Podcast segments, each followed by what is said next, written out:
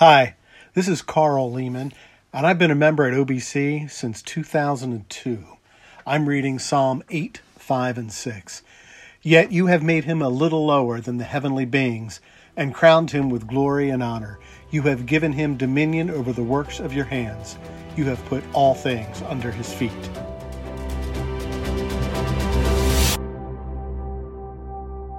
Thank you for tuning in to Listening Up, a podcast devotion of Ogletown Baptist Church. So, this is just one way for us to enjoy the Word together during this unusual season. And thank you, Carl Lehman, for reading the Scripture today.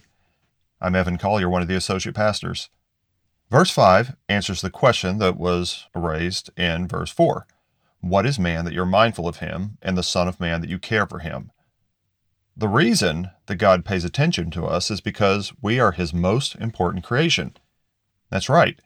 Men and women are closer to God than anything else in creation. He crowns us with glory and honor and gives us the job to rule in His place over His creation. Two points about mankind, men and women. First, we've been crowned with splendor.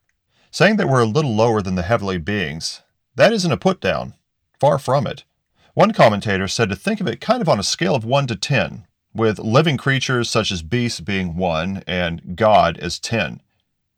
The psalmist would put humans a little lower than God, at say an 8 or a 9.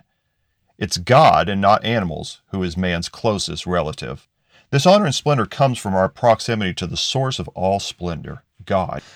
Even the most fallen individual is still made in the image of God and is a life worth giving dignity to. So, first, we've been crowned with splendor. Second, we're commissioned to rule the earth. That's right, we are sub kings of the earth. It goes back to Genesis when God told humans to rule over both animals and plants. It reminds us of Genesis 1:28, and God blessed them. And God said to them, Be fruitful and multiply, and fill the earth, and subdue it, and have dominion over the fish of the sea, and over the birds of the heavens, and over every living thing that moves on the earth. It also applies to plants. The Lord God took the man and put him in the Garden of Eden to work it and keep it. A couple things to keep in mind while we rule the earth. First, this authority comes from God. He's given us dominion, the psalm says. What's important to remember is that we didn't become the most advanced mammals on earth by accident. We have an authority that is from God. People who say, What right do men and women have to tame animals and use the earth's resources? They're asking a good question. The answer is the right came from God. If they're asking the question to make the point that a man is no better than a monkey, then they're just mixed up because God gave us dominion.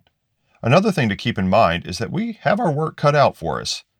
Put under his feet means that there's going to be somewhat of a struggle. In other words, nature is going to push back.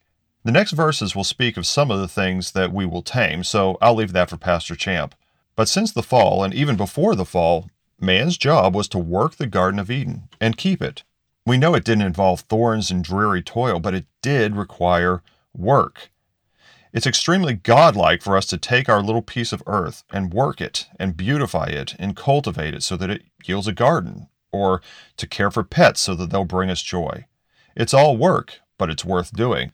We'll try to think about that the next time we mow the lawn. The fact that our authority came from God also means that we're going to give an account to Him. We should be good rulers, not careless ones. We should be gentle rulers, not ones who exploit. A couple of things for us to think about. First, Christians of all people should care for the earth. Taking care of the earth isn't just the job for a few professionals. Think about it. Would it be a good king or queen who taxes their people into poverty and uses up all their kingdom's resources without replenishing them? Well, of course not. The earth is our kingdom, and we should care for it as any good ruler would. It would be foolish and greedy to exploit the earth by using it up without any care for its being replenished. While we care for the earth, we also must keep in mind that we should benefit from the earth. We should eat the bee's honey. We should reclaim yards and gardens from the forest. We should make beautiful things with its wood. We should mine its rocks. We should tame its animals. There are some who say that we should be ashamed to use the earth for mankind's benefit, but that is against the Bible's teaching on this matter. So we care for the earth on one hand, and we enjoy the earth on the other. That's the biblical mandate. Let's read again. Yet you have made him a little lower than the heavenly beings, and crowned him with glory and honor. You have given him dominion over the works of your hands. You have put all things under his feet. I want to thank you again for tuning in to Listening Up. For the latest information about our church, please visit ogletown.org/updates. Until next time, let's keep setting our minds on things above.